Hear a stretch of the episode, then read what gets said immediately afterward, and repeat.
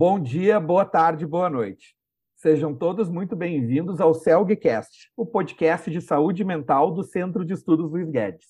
Para quem ainda não sabe, o CELG foi fundado em 1959, reúne psicólogos, psiquiatras e outros profissionais envolvidos em saúde mental, e a instituição promove uma série de cursos de especialização e capacitação, principalmente em assuntos de psicoterapia. Estão todos convidados até para conferirem o nosso site no www.celg.org.br. As jornadas científicas do CELG são tradicionais, tem desde 1960, a cada dois anos. E a nossa entrevista de hoje faz parte da série Vamos à Jornada do CELG 2022, que vai ocorrer agora em agosto, entre 4 e 6 de agosto, no Hotel Serrano, lá em Gramado, evento presencial, um dos primeiros aí da, da região sul aí nessa situação de pandemia atual. A temática da jornada é resiliência, encontros e desencontros, algo essencial num momento de pandemia, crises financeiras, políticas, crises de valores, enfim, N aspectos. E o nosso assunto de hoje faz parte de uma das mesas redondas do evento, que é reflexões do impacto da, na pandemia em cada um de nós e em todos nós, que vai ser na quinta de tarde, na metade da tarde, enfim, um horário nobre. A gente vai entrevistar a psiquiatra e psicanalista Eneida Yanklevich. Se eu errei por acaso, depois pode ajustar o sobrenome. É certinho. Membro efetiva, enfim, da Sociedade Psicanalítica de Porto Alegre, e ela é professora permanente e supervisora do curso de formação, enfim, de especialização em psicoterapia de orientação analítica do CELG. Diversas gerações de psicoterapeutas de orientação analítica e psicanalistas, psicólogos e psiquiatras tem a Eneida como uma referência importante. Ela é conhecida por integrar os aspectos afetivos e a técnica psicoterápica de um modo acessível e claro, sendo muito didática, além do excelente bom humor dela. Eneida, muito obrigado pelo teu tempo. Eu que agradeço, Alexandre. Tu vai abordar, tu e os outros colegas na mesa, vão abordar um assunto que entrou sem bater na nossa porta, não só na nossa porta dos consultórios, mas nas nossas vidas, fora do consultório. Todos fomos atingidos, em maior ou menor grau, e não tinha como se esconder dos pensamentos e emoções associadas à pandemia, em todos envolvidos, pacientes, terapeutas, família, cachorro, todo mundo. Né? E foi uma invasão no setting e no campo. Eu queria que tu nos desse um panorama de como é que tu vai abordar esse assunto na jornada desse ano. Aí tu me, me autoriza eu fazer um depoimento antes, te ouvindo me deu vontade. Carta uh, branca. eu, é a primeira jornada que eu fui do céu foi em 1980, quando eu era R2. E desde lá eu nunca perdi nenhuma jornada. Eu acho que talvez alguma por um, um evento muito importante.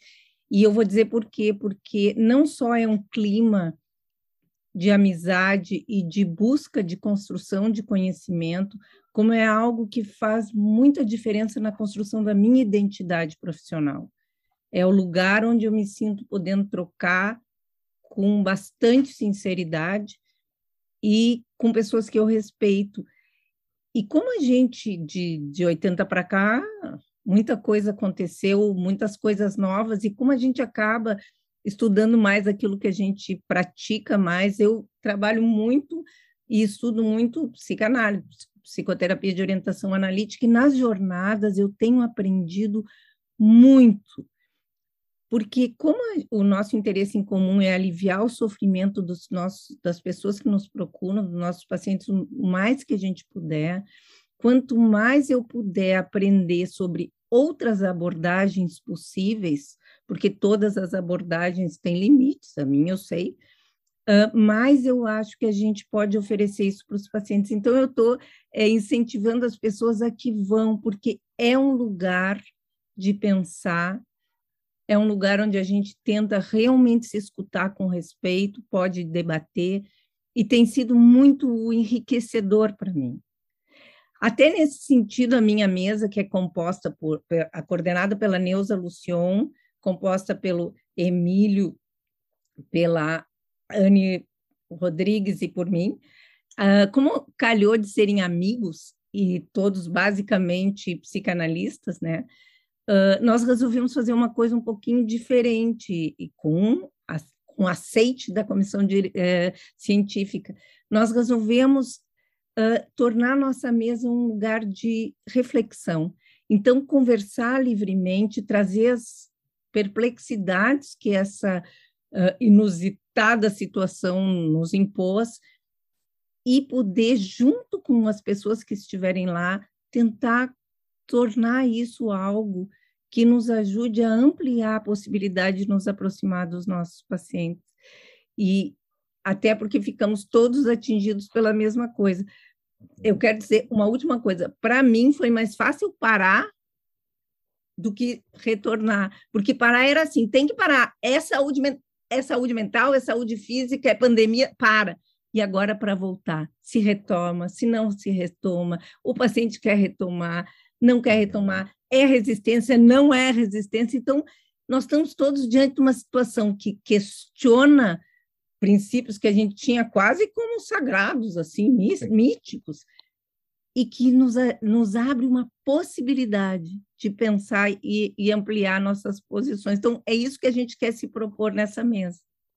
Excelente ideia, hein? Vocês estão, vocês estão usando técnicas aí que, que, que vai atrair vai ter um direcionamento forte para essa, essa mesa de vocês, hein? Nós queremos que vá a gente lá para debater. então, as pessoas vão poder levar uh, casos, enfim, uh, a sua situação como terapeuta, uh, vocês vão, vão fazer esse acolhimento e essa, essa integração, essa é a ideia, então e não só aquele acolhimento, porque às vezes a gente fica com uma coisa que para os mais velhos sabem mais, pegou a todo mundo igual essa situação.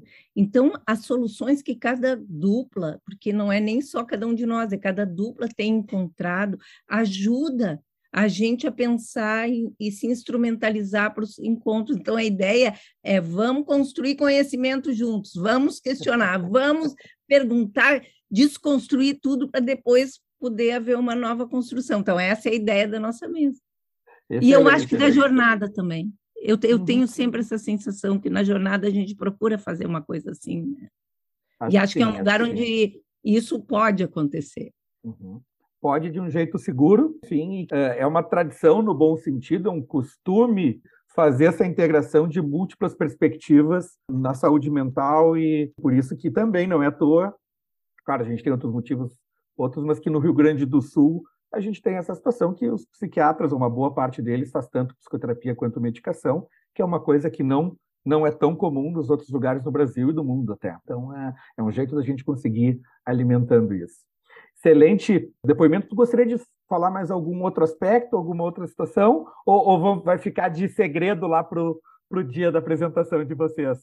Sabe o que é? Que como a gente não estabeleceu um texto, eu não sei se vai ficar segredo, porque a ideia é realmente a gente chegar lá e aprender uns com os outros. E aí eu quero dizer uma coisa, tem uma parte da jornada que é a melhor de todos, que são os encontros nos corredores e os abraços e tudo que faz tanto tempo que a gente não pode fazer. E são momentos também que a gente debate. Uh, eu já discuti muito, já briguei, já, já, e aprendi horrores. Então, realmente, eu acho que a, que é um, um, momento de um encontro que a gente se sente respeitado e, e, respeitando, e eu sempre saí me senti muito enriquecida. Então, além do mais, tem o cafezinho que é muito bom para a gente uh, frequentar. Que bom, que bom. Muito obrigado. Trazer também para o CELGcast, enfim, essa, esse conjunto de aspectos que tem a experiência, tem a perspectiva afetiva, tem a perspectiva de aprendizado, de ver outras, outras outras perspectivas também para se enriquecer. Com certeza, eu vou ser mais enriquecido desse Celcast e as pessoas que também estão nos ouvindo. E eu também. e vamos lá debater, não quero saber de, de, de gente dizendo que está tudo certo, vamos lá discutir. Muito obrigado, Eneida. Todos vão poder assistir e ouvir os nossos Celcasts nas todas as, as bases de podcasts e também lembrar que esses vídeos estão indo para o nosso canal do YouTube. Então, se vocês quiserem ver, para quem ainda não conhece a Eneida, estão todos convidados para visitarem lá, para que possam reconhecer ela durante o evento e aí abraçar e dizer, ah, te vi lá no. no e vem dizer no, que eu estou tudo vídeo. errado, vou adorar. e, então, o Celga agradece a todos vocês pela atenção. O meu nome é Alexandre Anes Henriques, eu sou médico psiquiatra, faço parte da diretoria de tecnologia do CELG e a gente lembra que as inscrições ainda estão abertas no celg2022.com.br. Tem lá um botão inscrições e vão ser todos muito bem-vindos e bem-vindas no evento para todas as perspectivas aí de, de saúde mental. Até a próxima. Muito obrigado, Eneida. Beijo, muito obrigada. Até lá!